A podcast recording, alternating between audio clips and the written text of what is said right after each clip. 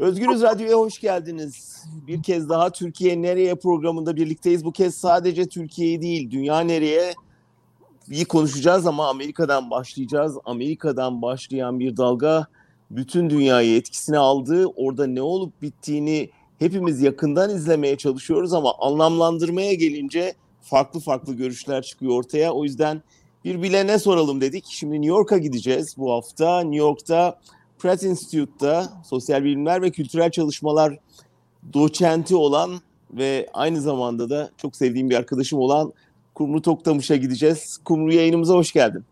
Merhaba. Ee, Kumru Toktamış hem akademik olarak yakından izliyor hem de e, ben onu tanıdığım kadarıyla mutlaka sokaktadır diye düşünüyorum. Onun için hem teorik çerçeveyi hem pratikte neler yaşandığını ondan öğrenebileceğimizi düşünüyorum. Kumru şöyle başlasak, Leonard Cohen çok yıllar önce ABD'ye demokrasi geliyor diye e, şarkı yapmıştı. E, o bir kehanet miydi? Gerçekten Amerika'ya demokrasi mi geliyor? Bu yaşananı sen ne ne diye adlandırırsın? Yani bu bir isyan mı, bu bir devrim mi? Bir itirazdan ibaret bir şey mi, bir reform mu? Ne ne ad koyarsın buna bir sosyal bilimci olarak? Valla Leonard Cohen'den başlayacaksak eğer ben daha çok demokrasi geliyor mu gelmiyor mu gibi kehanette bulunmak yerine her şeyde bir çatlak vardır. Işık o çatlaktan doğar. Ee, alıntısını yapmak istiyorum. Çünkü onu yaşıyoruz biz. Yani çok büyük çatlaklar var bu toplumda. Ee, ama bu çatlaklardan çatlakları doğru bir anda yakaladığımızda güneşin doğma ihtimali var. O güneş demokrasi şeklinde de doğabilir ama bunun demokrasi olmaması için de bir sürü karşı kuvvetler de var. Zaten tarih böyle bir şey, hayat böyle bir şey. Ee, ben yine de ışığın, ışığın o çatlaktan geldiğini düşünüyorum. Onun adına demokrasi diyeceksek hadi diyelim. Ee, karşı kuvvetler de var. Onları da konuşuruz istersen. Hı hı. Peki şöyle başlarsak yani bu e, oradaki siyahilere yönelik şiddet çok sık gündeme gelen bir şey ama bu boyutta bir şeye rastlanmamıştı tepkiye. Ee, önce onunla başlayalım. Yani daha önce de olmuş bir şey, neredeyse normalleşmiş denilen Amerika için bir şey neden bu sefer bu çapta bir tepkiye yol açtı? Ya şimdi aslında şöyle Can, yani e, bu bu içim için kaynayan e, bir kazan ya da demlenen bir çay gibi bakmak lazım buna. Yani bu böyle bir kopuk bir tarih değil, geçmişi var, sürekliliği var ve hatırası da var. Yani bunları bunları dışarıdan baktığımız zaman bilmemiz çok zor. Onu bırak Amerika'daki beyazların bilmesi çok zor. Onu bırak bir şekilde sisteme öyle ya da böyle entegre olmuş siyahların da bilmesi çok zor. Yani benim bir sürü siyah öğrencim e, o tarihe hem hakimler hem değiller. O çok enteresan bir şey. Yani dolayısıyla e, başkaldırı tarihi çok çok eski şiddet tarihi de çok çok eski. Onun için yeni başlayan, bugün başlayan bir tarih değil. Ama yani şunu düşünüyorum, e, bu pan, pandemi, e, Covid e, bir imkan yarattı. E, beklenmedik bir imkan yarattı. Yani şunu hatırlarsan, şimdi hepimiz unuttuk bunu tabii ama yani üç ay önce e, pandemi başladığında e, herkes şey diyordu, büyük değişiklikler olacak, büyük değişiklikler olacak. Şimdi e, pandeminin yarattığı bir imkan, evet imkan var. Yani ben tabii bu arada e, yani ben New York'tan konuşuyorum. Amerika çapında konuşmak için da henüz çok erken ama yani New York'tan baktığın zaman yani New York getosundan baktığım zaman New York yoksullarının arasından baktığım zaman siyahlar orantısız bir şekilde ölmeye başladılar. Bir. İkincisi bizler evlerimizde oturup işlerimizi yapmaya devam ettik. Polis şiddetinden mi şeyden? Virüsten bahsediyorsun şu anda değil mi? Virüsten bahsediyorum evet. Salgından bahsediyorsun silahlardan. Salgından evet, evet pandemiden tamam. bahsediyorum. Biz, o sırada bizler evlerimizde oturduk, maaşlarımız bankaya yattı, e, işlerimiz devam ediyordu. Fakat siyahlar bu e, e, gerekli çalışanlar, gerekli ama her zaman harcanabilir çalışanlar olarak bunlar çalışmaya devam ettiler. Bunlar e, toplu taşıma binmeye devam ettiler. Bunlar işe gitmeye devam ettiler ve büyük oranlarda ölümler çıktı ortaya. Yani siyah siyah nüfus e, e, çok hızlı bir şekilde, çok çabuk bir şekilde ve sürekli bir şekilde ölüm ölümlerdeki ölümlerdeki en yüksek oranlar. Zaten hani şehir haritasına baktığın zaman bu nüfusun ölmekte olduğunu görüyorsun çoğunlukla. E, yoksulluk da orada, çalışmak zorunda olmak da orada. E, işsizlik var tabii. Ve o arada da bununla birlikte gelen işsizlik de burada. Böyle olduğu için e, yani bu ister istemez bir ölüm kalım haleti ruhiyesine girmişti zaten bu nüfus. E, ha, artı bir de bilgiler var yani e, bu, ola gelen şiddet var, devam eden şiddet var. E, George Floyd'dan önce bir, birkaç gün önce ölen e, başka insan öldürülen başka siyah insanlar var. Bütün bunların bir araya gelmesiyle bu salgının yarattığı e, fırsatla birlikte e, e, sosyal medyada da bir anda karşımıza çıkmasıyla e, George Floyd'un öldürülmesi e, bu infiale neden oldu. Bu bir öfke şeklinde başladı. Gerçekten bir öfke şeklinde başladı. Ve öfke nereye kadar duygusu uyandırdı bizde. Fakat bu öfkenin şekillenmesi ve öfkenin içinde ortaya çıkan talepler ve öfkenin e, sistem içinde yarattığı tartışmalar e, önemli değişikliklere gebeyiz duygusu uyandırıyor şu anda bende. Nedir talepler somut olarak bakarsak? Şimdi o çok enteresan. Şimdi ilk talep olarak yani öfke sloganlarını söylemeyeyim. Onları zaten tahmin edebiliriz ama e, birinci karşımıza çıkan talep evet. e, o da parçalı bir talep ama hedef aldığı şey polis örgütlenmesi. E, bu çok enteresan bir şey. Şimdi Amerika'daki polis örgütlenmesi ne kadar e, biliniyor ondan çok emin değilim. Amerika'da polis, Amerika'da İçişleri Bakanlığı yoktur. Yani İçişleri Bakanlığı şey işine bakar Amerika'da yol yapmaya, köprü yapmaya falan gibi. Yani İmar İskan Bakanlığı gibi bir şeydir buradaki İçişleri Bakanlığı. Amerika'da polis belediyelere aittir, yereldir. Belediye yönetir. dolayısıyla polisin aslında şey olması gerekir. o topluluğun, camianın koruyucusu olduğuna dair bir şaya vardır. Oysa ki polis yapısının ta başından beri tarihsel hmm. olarak baktığımız zaman beyazları korumak, siyahları kontrol etmek için oluşmuş bir yapı olduğunu biliyoruz. Yani bu ta köleci dönemden beri gelen bir şey.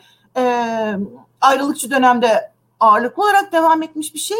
Kentlerde kurul, e, kentlerde belediyelere bağlı olarak kurulan kolluk kuvvetleri aslında şeydir. E, siyahları kontrol etmek için vardırlar. Bu bilinen bir şey. Onun için onların siyahlara karşı şiddet uyguluyor olması, beyazlara uygulanmayan bir şiddeti uyguluyor olması neredeyse şeydir. E, öyledir zaten o işler. Yani bir normalliği vardır bunun. Şimdi Kumru çok önemli bu söylediğin Türkiye'deki izleyenler için biraz daha netleştirelim. Yani belediyeye bağlı yani sonuçta seçimle değişen bir otorite istediği gün göreve geldiği gün polis şefini değiştirebiliyor. Bu Türkiye'de anlaşılması zor bir şey de onun için tekrarlamak istedim. Evet, evet ama işte hayat sadece hayat sadece politikayla dönmüyor. Yani seçimlerle dönmüyor. Çünkü örneğin New York Belediye Başkanı zamanında benim oğlum da siyah diyerek seçilmiş bir insan. Hı. Ee, ben seçilmişti. Evet, öyle seçilmişti. Fakat çok erken bir zamanda, çok erken bir zamanda polis örgütlenmesi e, belediye başkanı üstündeki etkisini şak diye görüverdik. Birdenbire e, e, belediye başkanı polis örgütlenmesindeki hataları, büyük hataları, küçük hataları eleştirememeye başladı. Bunu e, e, bunu ilk ben nefes alamıyorum diyerek ölen Eric Garner davasında gördük önce. Abi baktık belediye başkanının sesi soluğu kesildi. Şimdi e, üç hafta önce falan belediye başkanımız özür diledi. Ben Eric Garner konusunda yanlış davranmışım dedi. Allah Allah dedik yani hani aradan bu kadar zaman. Neden böyle davrandı? Çünkü çünkü şu var şu anda aslında e, bunu esas savaşımız polis sendikalarına karşı. Polis sendikaları çok kuvvetli. Çok çok kuvvetli e, yapılar e, ve polis sendikalarının siyasi ağırlığı, e, yerel meclislerdeki, yerel parlamentodaki güçleri çok önemli. Ee, onlar da, yani bunun tarihini anlatmaya hmm. başlarsak eğer e, bilmiyorum ben, canınız mı sıkılır ne olur ama yani yok gerek yok ha gerek yok. polis sendikal örgütlenmesi çok kuvvetli ve belediye başkanı her kim olursa olsun onlarla bir şekilde bir mutabakata varmak zorunda. Ve bu çok e, işte benim oğlum siyah diye iş başına gelen belediye başkanını çok kısa bir zamanda kontrol altına aldılar. Ha o da neden? Şimdi polisin içinde tabii siyah unsurlar da var. Siyahların örgütlenmeleri de ayrı üstelik polisin içinde.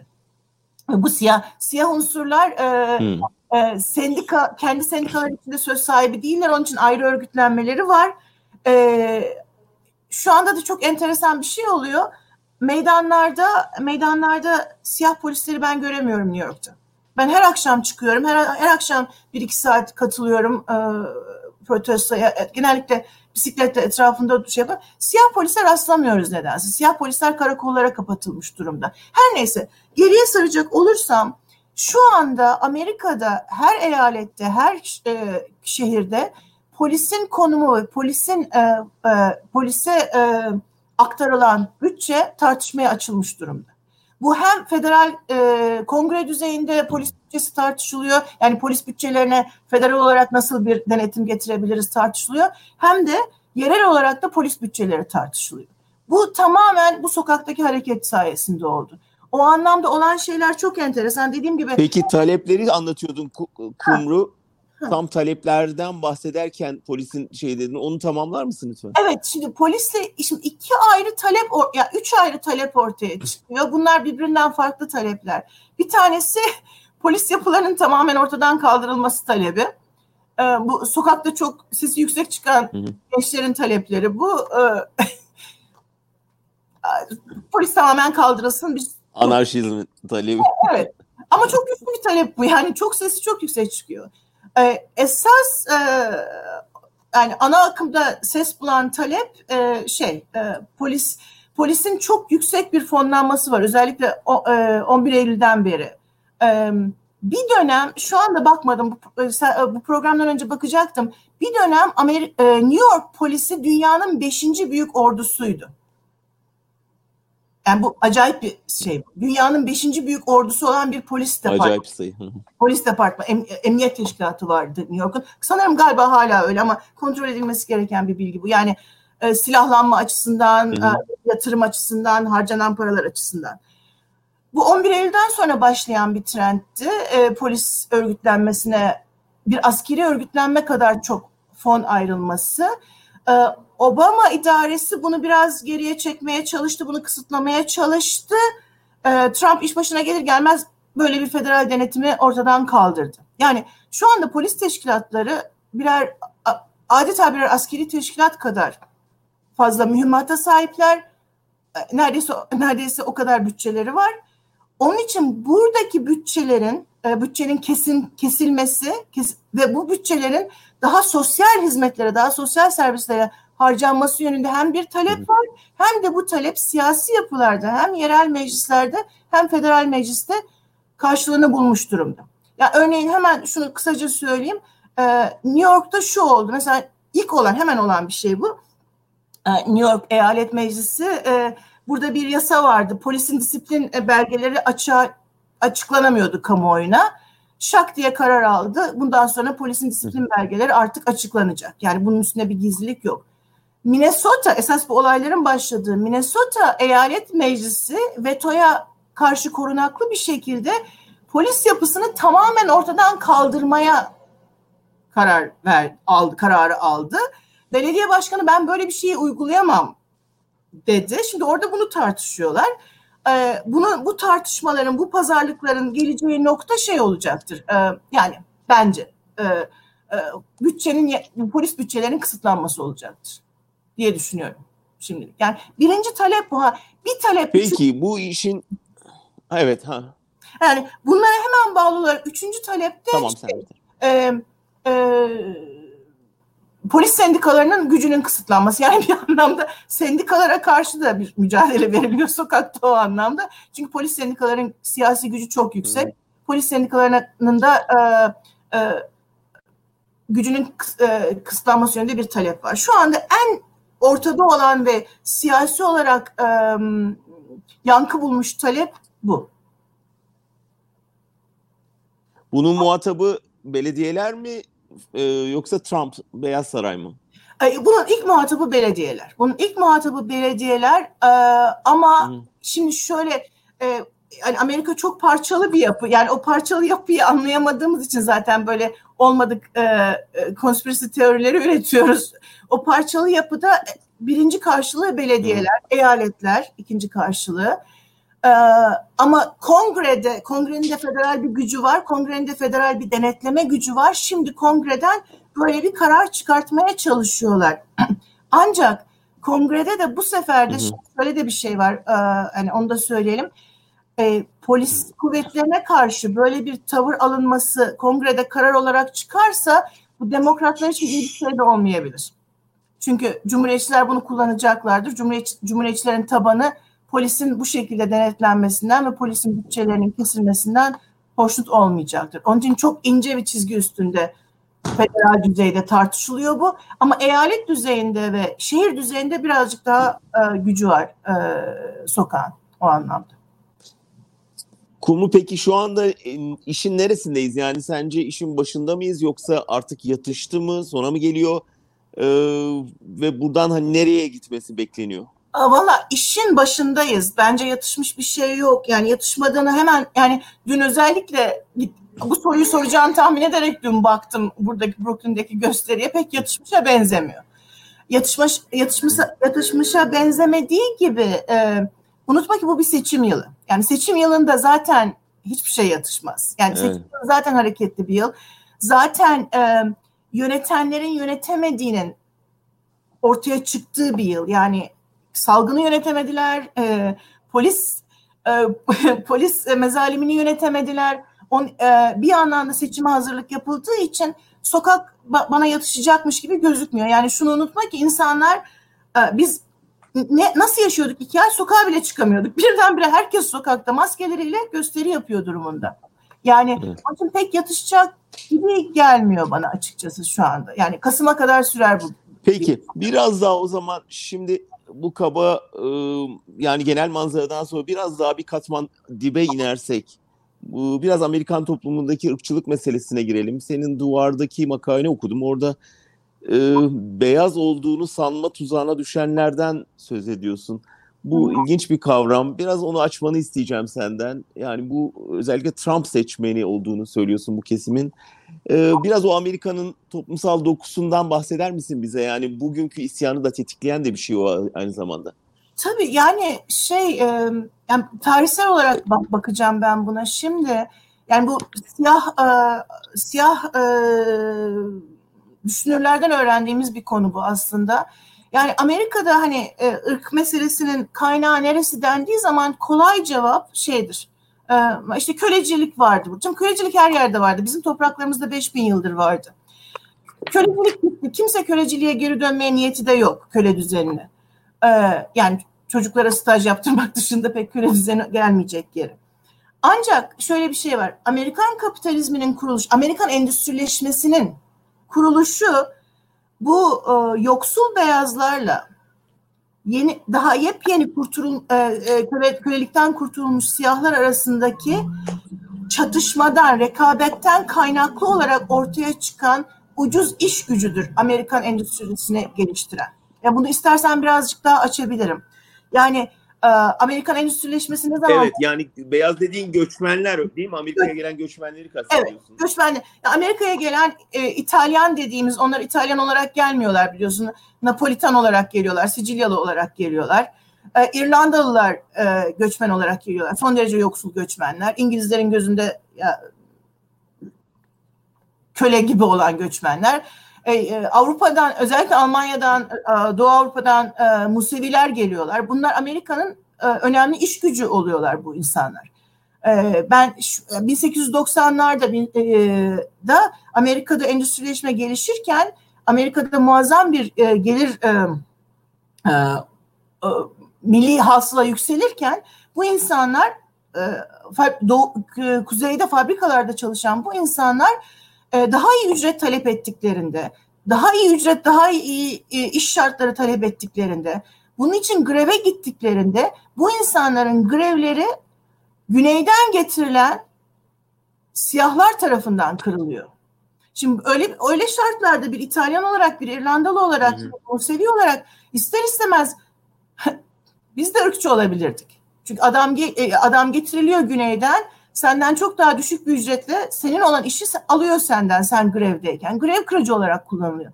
O andan itibaren yani güneyde görülen o ırkçı e, kölecilikten kaynaklanan ayrım değil de kuzeyde görülen ucuz iş gücü olacak olan grupların birbiriyle rekabet etmesinden kaynaklı olan bir ırkçılık var bu ülkede. Ha bu ırk bu ırkçılık sonuç bu bu ırk çatışması sonucunda ne oluyor? Siyah işçi, siyah çalışan sürekli korku içinde yaşıyor. Beyaz olduğunu düşünerek e, bir takım daha iyi okullara gitmek, daha iyi lokantalarda yemek yemek imkanına sahip olan beyazlar ise e, göçmen, yoksul göçmenler ise kendilerini ayrıcalıklı hissediyorlar. Asla gelirden daha fazla pay almadan. Yani Amerika'daki e, ırkçılığın kaynağında yatan bu çatışma. Ve bu çatışmadır ki Amerika'nın endüstrileşmesini geliştirmiştir. Ve bu çatışmadır ki Amerika'nın hala daha dünya çapında e, işçi ücretlerinin, çalışan ücretlerinin e, dünyanın her yerinden çok daha düşük olmasına neden olmuştur bu çatışma. Bu çatışmadan kim faydalı fayda, faydalanmıştır? Tabii ki işverenler, tabii ki büyük şirketler faydalanmıştır. Şimdi orada o beyaz olduğunu sanma hali bir um, ayrıcalığa ulaşma umudu aslında. Yani bir ayrıcalık sahibi olmak değil, bir ayrıcalığa ulaşma umudu. Zaten Trump'ın Amerika'yı yeniden büyük yapalım e, sloganının altında yatan yani bu insanlar hiçbir zaman büyük falan değildiler. Bu insanlar maden işçisiydiler. Bu insanlar fabrika işçisiydiler. Ama bir umutları vardı. Şimdi o, o umudu yeniden verebilmek için yani bizzat ayrıcılığa sahip olmak değil o umudu yeniden geri verebilmek için hadi Amerika'yı yeniden büyük yapalım sloganıyla bu insanların e, oylarını toplamayı becerdi Trump.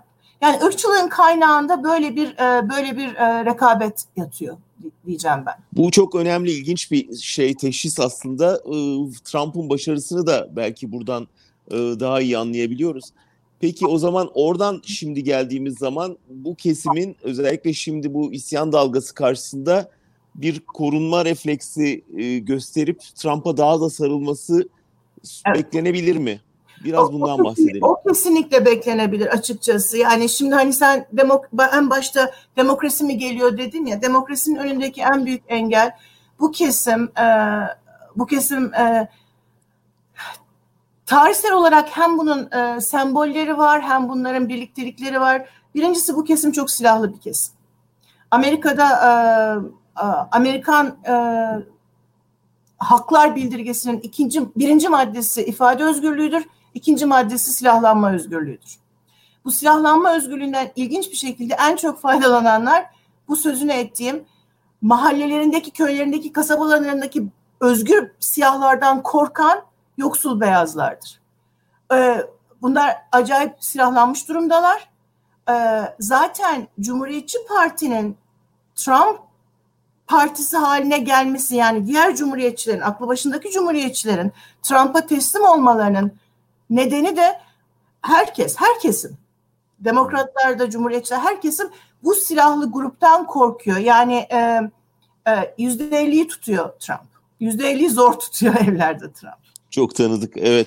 Çok Peki tanıdık. şimdi herkes tabii seçim üzerine e, spekülasyon yapıyor. Yani buradaki bu isyan dalgasının sandığa nasıl yansıyacağı üzerine üstelik çok farklı yorumlar okuyoruz. Kimisi e, yani Türkiye deneyimi bize şunu gösterdi. E, toplumda böyle bir kaotik düzen olup da örgütsüz olunduğu zaman ya da yeterli bir muhalefet onu demokratik kanallara aktaramadığı zaman daha ağır bir baskı rejimi geliyor. Daha sert bir rüzgarla karşılaşıyor toplumlar. Ee, ama Amerika bunlardan biri değil. Burada örgütlenmek mümkün deyip bunun bir şeye dönüşebileceği, güçlü bir muhalefet yaratabileceğine dair tezler de var. Ne dersin? Valla e, umudumuz ikincisinden yana çok haklısın. Yani burada şimdi örgütlü bir yapı var ama aynı zamanda sokaktaki insanların çok önemli bir bölümü. Yani orada iki şey var. Birincisi hakikaten sözünü ettiğim yerel ve e, federal meclislerde çok önemli bir hem e, yani hem siyah bir ağırlık var hem de e, Trump karşıtı diyelim. Trump karşıtı bir ağırlık var.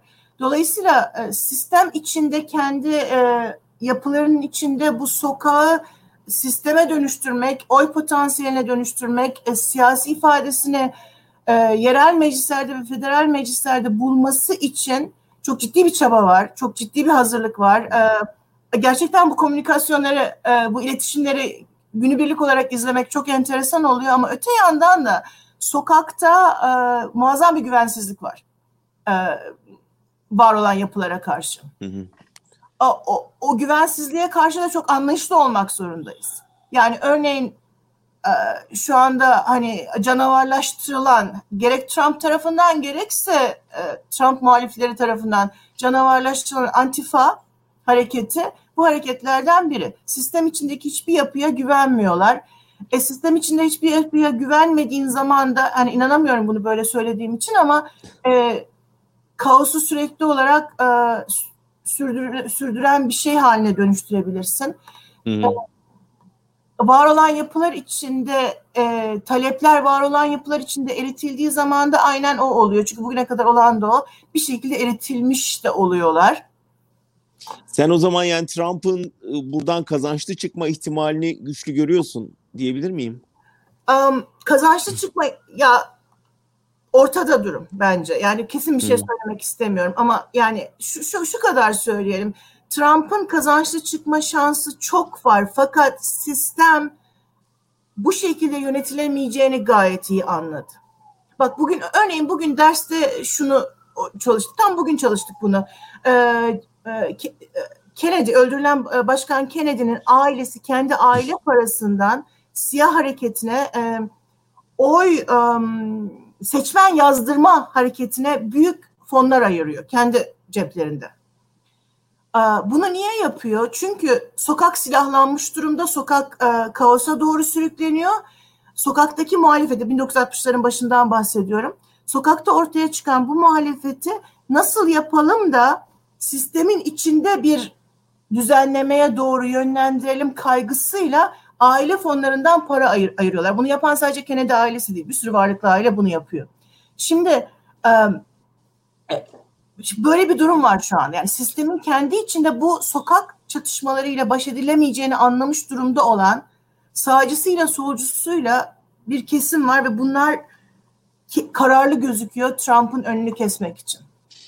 Ee, peki iki konuyu soracağım. Yani bizim Türkiye'de çok e, tanıdık gelen bize bir bu kaos karşısında askeri göreve çağırırım, sıkı yönetime kadar gider. İki, e, elime kutsal kitabı alıp e, camiye ya da kiliseye sığınırım. Onun e, ondan destek isterim. Bu ikisi e, işe yaradı mı Amerika'da? Türkiye'de çok yaradığını biliyoruz. Ya şimdi ben New York'tan cevap vereceğim buna. Yani bu, bu New York'ta hiçbir işe yaramadı. Yani New York'ta bu sadece bir e, espri ya ikinci e, İncil'den bahsediyorum. Bir espri konusu oldu. Yani şu anda izlediğim hemen hemen her yerde büyük basın organlarında falan filan işte hep şuna referans veriliyor. Bilmiyorum bunu gördün mü? Gazetecilerden birisi soruyor o anda Trump'a. O elinizdeki sizin İncil'iniz mi diyor. Trump'ın cevabı bir İncil işte diye cevap veriyor Trump'a.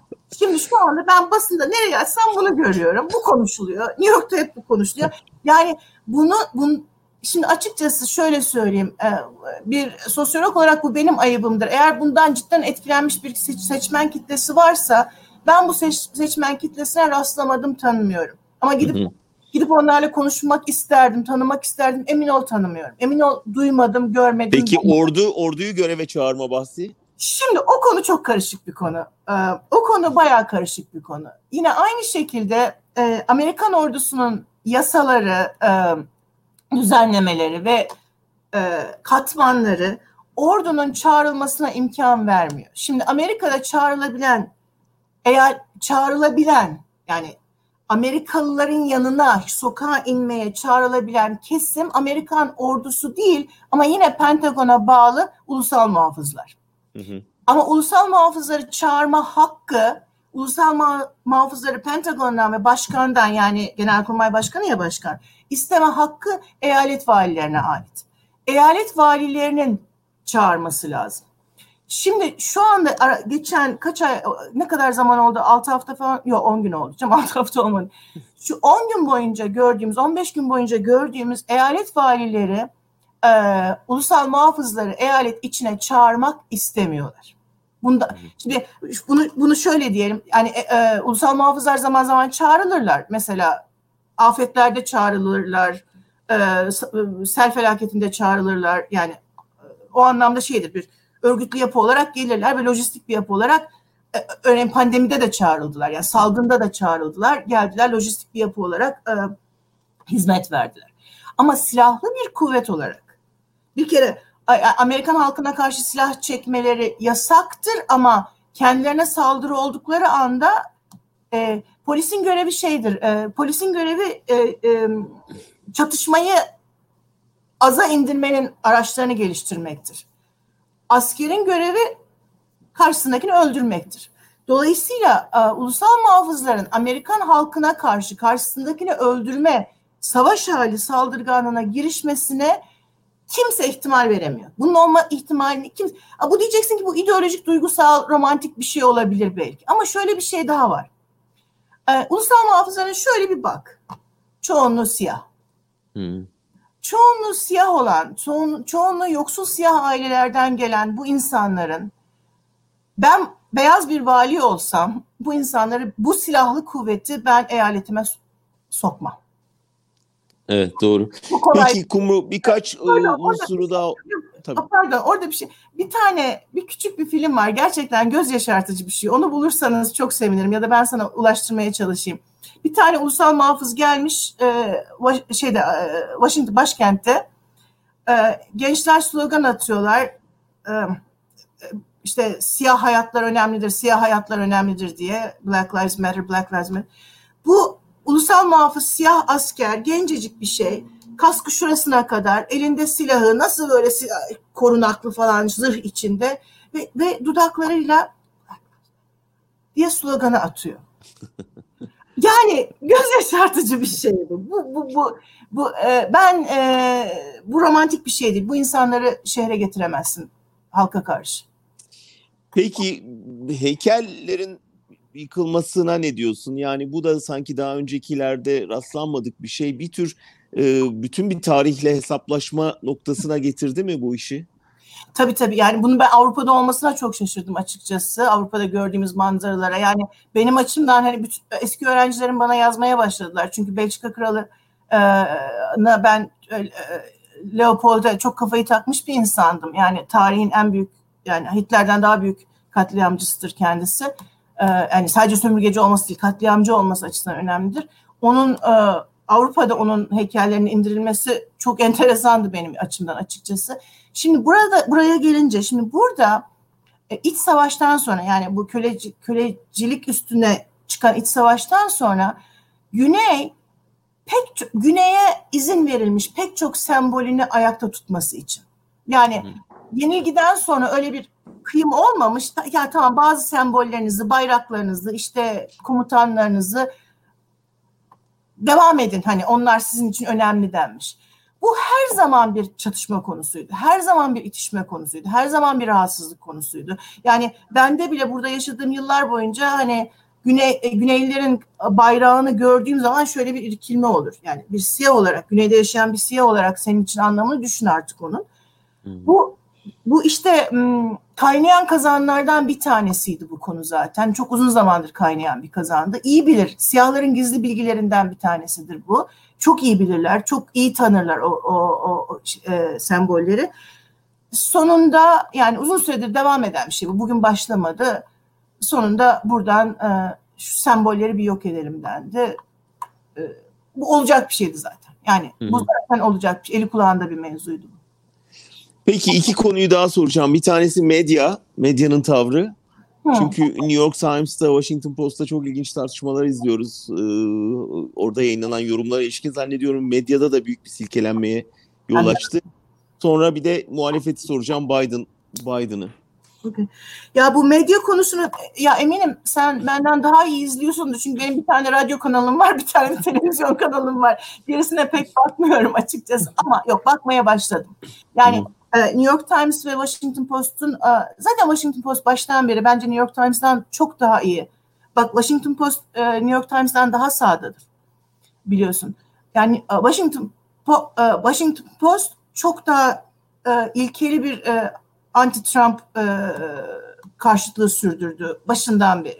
New York. Times işte böyle bir çok gitti geldi. Tarafsız kalmaya çalışır gibi yaptı. Evet, tarafsız kalmaya çalıştı. Esas ilginç olan şeydi normal televizyon kanalları biliyorsun ki Amerikan halkı televizyon seyreder. Yani Washington Post falan filan değil. Televizyon kanalları çok enteresandır. İlk gün e, televizyon kanalı bir böyle hani korsan sol muhalefet kanalı gibiydi bu işlerin başladığı ilk gün. Ondan sonra bir e, şey edebiyatına giriştiler. İşte bu bir yağmacılar edebiyatına falan giriştiler. Ama onu çok çabuk, üçüncü gün onu geri çektiler. Çünkü yağmacılarla sürdürülebilecek bir haberciliğin olmadığına karar. Çünkü yağmacıları abartmak, ön plana çıkartmak işe yarıyordu. Ama yağmacılar o kadar çok değillerdi, o kadar önemli değillerdi. Yağmacılardan daha çok yağmacılardan korkan büyük şirketler vardı. O da pek gündem değildi bunlar. Şimdi o um, ana akım televizyon kanalları şu anda sokaktan haber veren, sokaktan bilgi veren, sokaktan um, tanıklık veren kanallar olarak sürüyorlar. E, hepsinde böyle bir reklam arasında şey çıkıyor işte siyahların hareketini destekliyoruz, siyahların haklarını destekliyoruz. Çünkü yani sonuç olarak şey bunlar para kazanmaya yönelik e, şirketlerdir. e, siyah nüfusta çok önemli bir e, nüfustur. Onun için muazzam bir e, destek sembolleri üstünden giden bir e, şey var. E, ana akım televizyon kanalları var. Basında bu şekilde. E, yani bu da bu da bu da şu anda sokakta yaşanmakta olanların çok kısa bir sürede ana akımın bir, bir parçası olacağını, ana akım taleplerinin içine sindirileceğinin göstergesi olarak algılıyorum ben bunu. Seçim dönemine de bu şekilde girmekten hiç e, kaçınmıyorlar e, bu kanalda. Evet. Peki muhalefet demokratlara baktığında ve Biden'a baktığında ne, ne görüyorsun? Oraya gitmeden bir şey daha söyleyeceğim. Örneğin dündü galiba değil mi? E, George Floyd için bir anma töreni yapıldı. Bu anma töreni bütün kanallardan naklen olarak verildi. Ve bu anma töreninde yığınla siyah politikacı, siyah yerel politikacı çıkıp e, işte şunu yapacağız, bunu yapacağız diye sözler verdiler. Ve bu, bu naklen yayında, bu e, canlı yayında Joe Biden çıkıp demeç verdi. Şimdi bu tür bir yayında devlet başkanından demeç beklersin. Doğru. Kimse istemediği gibi devlet başkanının bu canlı yayına çıkmasını Beyaz Saray hala daha nasıl tepki vereceği konusunda karar vermiş değil. Bugün verecekti kara, e, bir konuşma yapacaktı başkan. Yaptı mı yapmadı mı bilmiyorum. Dersteydim sabahleyin. Yaptığına dair bir işaret yok. Şimdi e, demokratlara gelince demokratlar yani Amerika iki partili sistem olduğu zaman parti partilerin kendi içlerindeki çatışmalar açıkçası iki parti arasındaki çatışmadan daha ilginç oluyor genellikle. E, biliyorsun yani Demokrat Parti içinde e, çok önemli, çok e, güçlü bir muhalefet var. Yani Demokrat Parti'nin özellikle Clinton dönemiyle birlikte e, partiyi daha ortaya çekmiş olması, halkın taleplerine e, sırt çevirip daha çok işte ekonominin ayakta tutulmasına dair e, alanlara e, alanlara ağırlık vermiş olması e, en azından e, sosyal hizmetleri yani devletin sosyal katkısını daki regülasyonu kesmiş olması bunlar çok önemli karşılıkların oluşmasına neden oldu ve yerel olarak özellikle New York'tan ve başka eyaletlerden de gerek e, Demokrat Parti içindeki e, yerleşik alışılagelmiş adaylara büyük karşı e, çok önemli genç genç adaylar çıktığı gibi aynı zamanda şimdi duyuyoruz böyle e, eyalet düzeyinde de e, bir sürü Cumhuriyetçi Parti adayını doğrudan tehdit edebilen e, Demokrat Parti'nin de çok onaylamadığı genç adaylar var. Yani hı hı. O yüzde... Ama Biden bu işten karlı çıkacak görüntüsü var mı? Yani bu işte prim yaptığı görüntüsü var mı? Yoksa hani Sanders olsa şimdi ne iyi olurdu? Daha mı yaygın? Valla hangi hangi grupla konuştuğuna, hangi çevreye baktığına bağlı bu. Yani biliyorsun şu anda New York'ta birkaç gün sonra New York'ta eyalet e, ön seçimleri olacak. E, Sanders hala daha şeyde yani hala da seçimde o anlamda. Hı hı. Bunu da şey, bunu da delege göndermek açısından yani kongreye delege göndermek açısından önemsiyoruz. O yüzden yani e, hepimiz Demokrat Parti'ye kaydolduk ki Sanders'a oy verebilelim diye orada. Fakat şimdi görünen o ki Can bunu sen çok daha iyi anlarsın. E, Biden bir e, milli mutabakat hükümetine doğru gidiyor. Hı hı. Yapmak istediği bu. E, genellikle de seçimlerde bu tavır seçim söz konusu olduğunda bu tavır daha tutan bir tavır olur. Seçmen daha beğendiği bir tavır olur. Şimdi o zaman e, sokaktaki insanların yapmaya çalıştığı, hatta Sanders hareketinin yapmaya çalıştığını, Sanders hareketi çok ciddi bir hareket. Yapmaya çalıştığı ne? E, Milli Mutabakat Hükümeti'nde mümkün olduğu kadar çok sesimiz olsun, yerimiz hmm. olsun. Eğer biz sokağa sesini orada duyuramazsak bu iş bir kere daha geriye sarar. Yüzden... Yani milli mutabakat hükümeti dediğin Trump'a karşı bir tür istikrar evet. toplumu yeniden inşa evet. etmek. Evet, evet. Tamam, evet, evet, tamam. Yani e, Biden ona oynuyor. Biden bir lider olarak bunu becerebilecek e, tipte birisi mi? Bundan çok emin değilim. Yani liderlik kapasitesi çok olmayan birisi ama e, ekip olarak böyle bir ekip e, Biden'ın arkasında şu anda e, bir e, bir kalite hükümeti, milli mutabakat hükümeti kurdurmaktan yana biliyorsun e, Bush ailesi bile Biden'ın arkasında şu anda. Evet. Amerikan Peki o... şunu söyleyebilir yani senin söylediklerinden şu sonucu çıkarıyorum doğru mudur? Yani iyi senaryo e, bir milli mutabakat hükümetiyle Trump'ın kırıp döktüğü bütün bu toplumsal dokuyu yeniden toparlama gibi bir şey. Kötü senaryoda Trump'ın bütün bu kaos ortamından ürkmüş beyazların oylarıyla daha güçlü bir şekilde geri dönmesi. Aynen, Kasım'da aynen. galiba bu ikisi yarışacak.